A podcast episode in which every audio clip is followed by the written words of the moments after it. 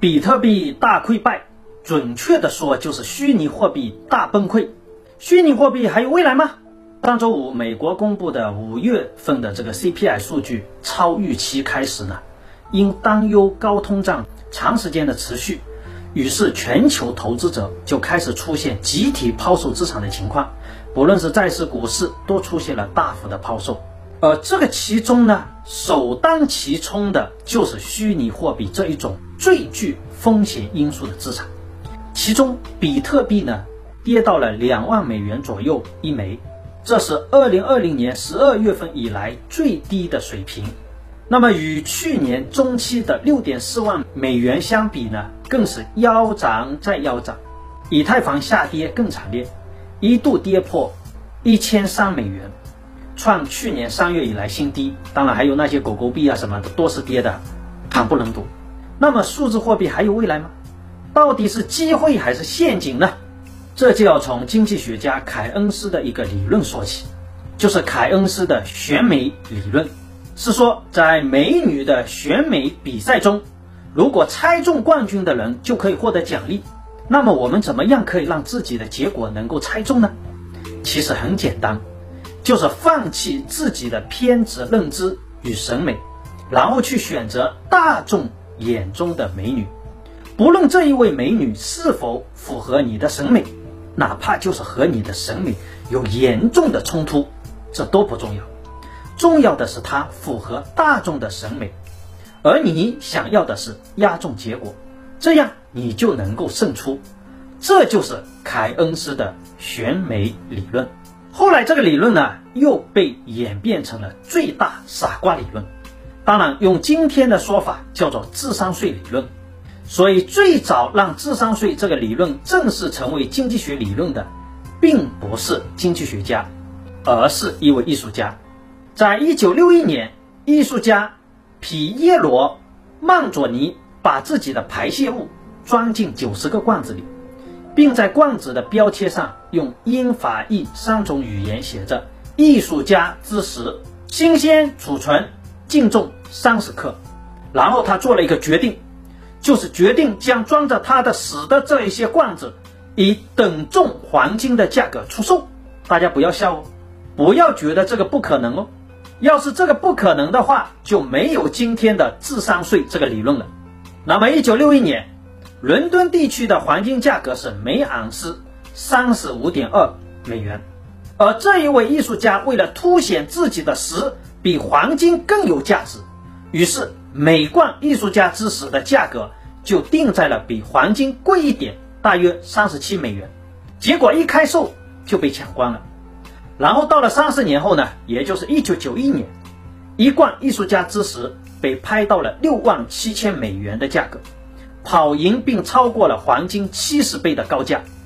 到二零零五年，编号五十七号的艺术家之石以十一万欧元的价格被人拍走。二零零七年，编号十八的罐子在拍卖会上以以十二点四万英镑价格成交。如今呢，这些罐子的价格早已超过了等重黄金一百多倍，每一罐都能卖到大约一百五十万人民币。那么这个理论告诉我们什么呢？就是商品本身是什么根本不重要，重要的是有人相信它的价值，并且不断的有人愿意玩这个击鼓传花的游戏，这个商品的价格就能够形成。但是谁都无法保证这些商品的价格与这种特殊的价值一直能被人认同。一旦有人不认同，那么到了价格炒到一百五十万的时候，此时购买的人。就成为了最后的接盘侠。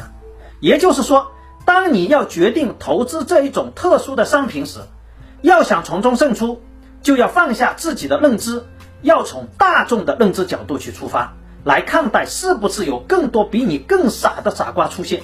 如果你预期将会有更多，并且会愿意花更高的价格来接盘的人，那么你就有胜出的机会。这就是最大傻瓜理论。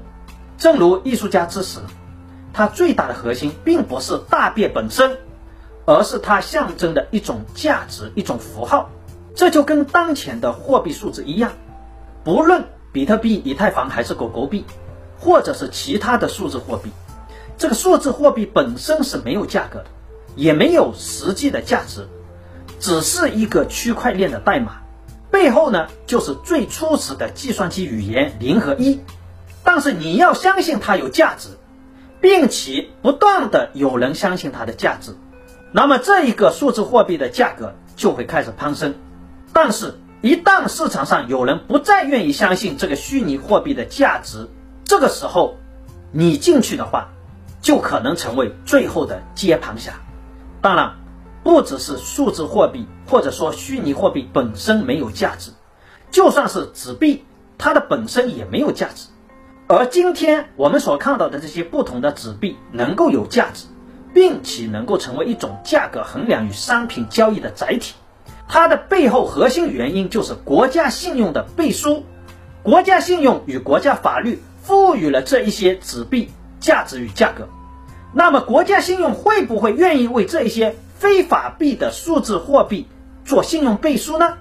答案大家都会很清楚，因为国家的核心利益。就是发行货币以及相应的定价，因此，任何国家都是不可能将这一种权利让渡出去。不仅不会让渡出去，而且还会时不时的打击一下，时不时的从法律的层面给定义成非法。那么，当前的这一些数字货币有投资价值吗？我不知道，我只能说，这就跟购买艺术家的大便是一样的。另类投资方式。那么，如果你是正常人，尽量不要参与这一些另类投资游戏，包括当前的这些元宇宙吹捧或者 NFT 产品，背后都是这样的一种逻辑。最后一句话，关注根哥的号，可以让你最大程度的避免落入最大傻瓜理论，尽量的少交智商税。